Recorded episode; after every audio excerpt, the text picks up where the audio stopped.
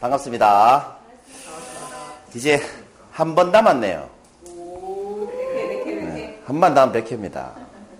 아까 그 앞에 분 강의하시는데 기도를 하러 간다 이런 얘기를 들었잖아요, 우리가.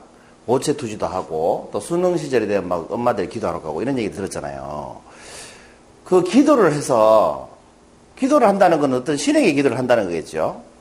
제가 지금 종교 얘기를 하자는 건 아닌데 어떤 신에게 기도를 하겠죠. 근데 그 신이 그 기도를 들어주면 그게 옳은 일일까요? 수능 우리 아들 수능 시험 붙게 해주세요 해서 만약에 그 기도를 어떤 신이 들어주면 그 기도 때문에 붙은 학생이 있다면 만약에 그 기도 때문에 떨어지는 학생이 한 명 생기잖아요. 그 기도가 이렇게 들어주면 무조건 옳은 일일까요?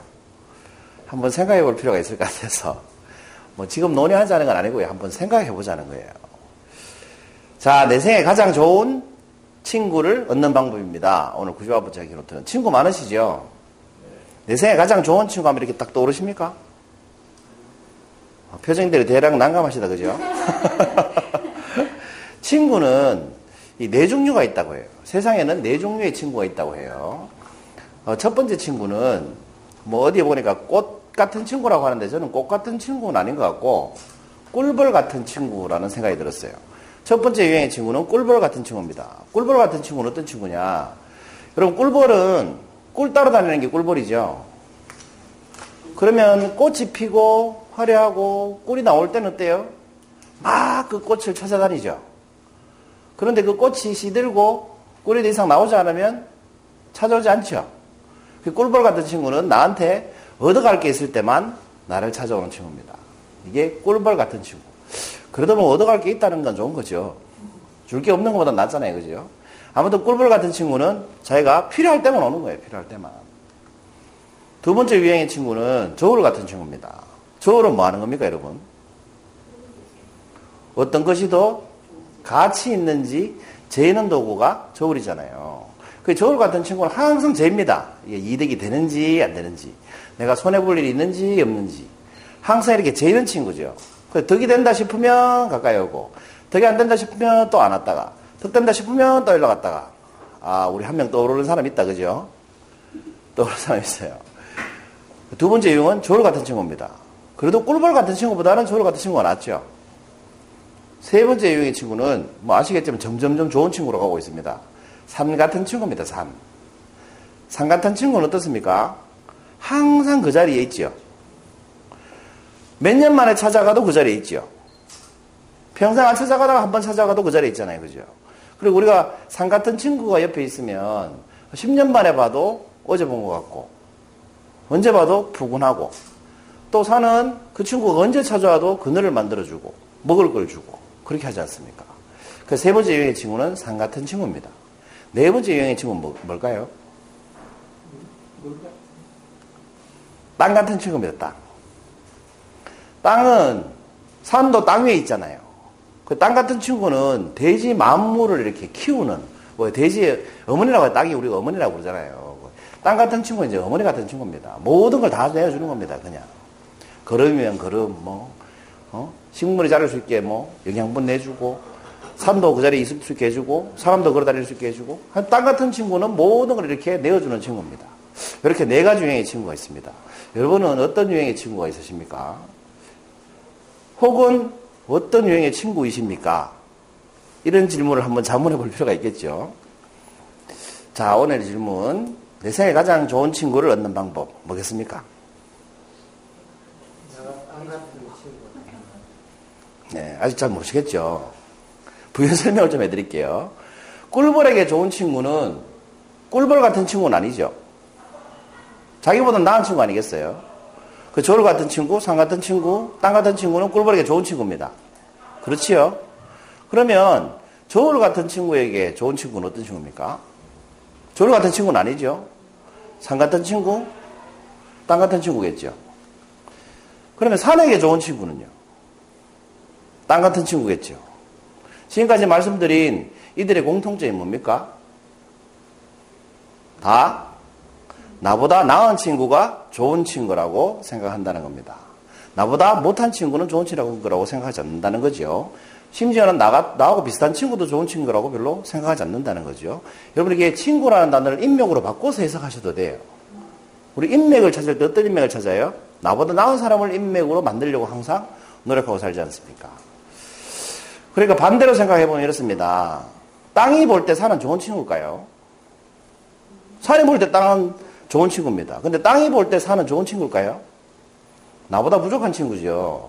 산이 볼 때 저와 같은 친구는 나보다 부족한 친구입니다.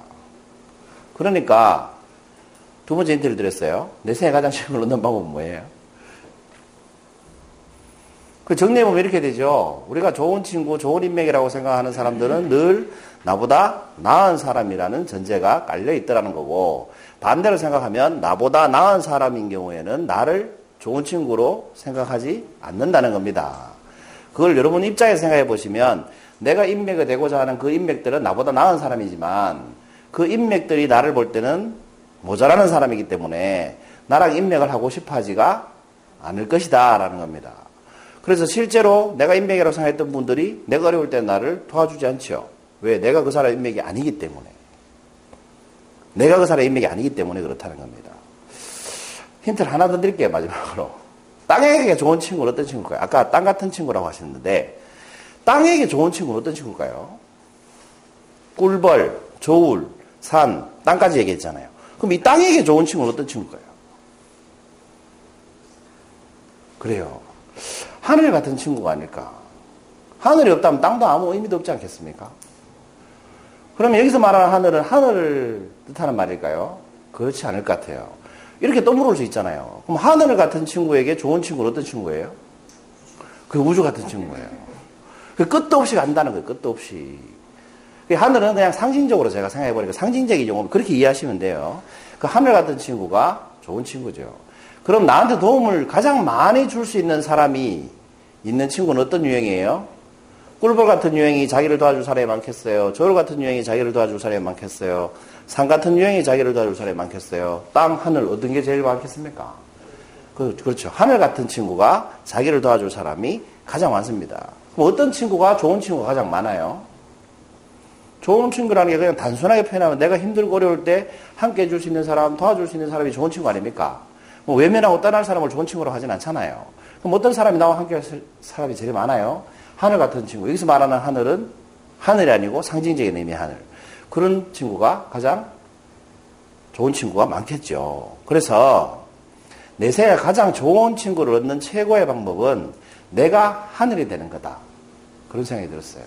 그러니까 여러분 좋은 사람을 만나려고 하지 마시고 내가 하늘이 되려고 하는 게 더 빠르지 않을까요? 좋은 친구를 만나는 가장 빠른 방법. 내가 그 친구들이 좋아할 만한 친구가 되는 게 가장 빠른 방법인 것 같아요.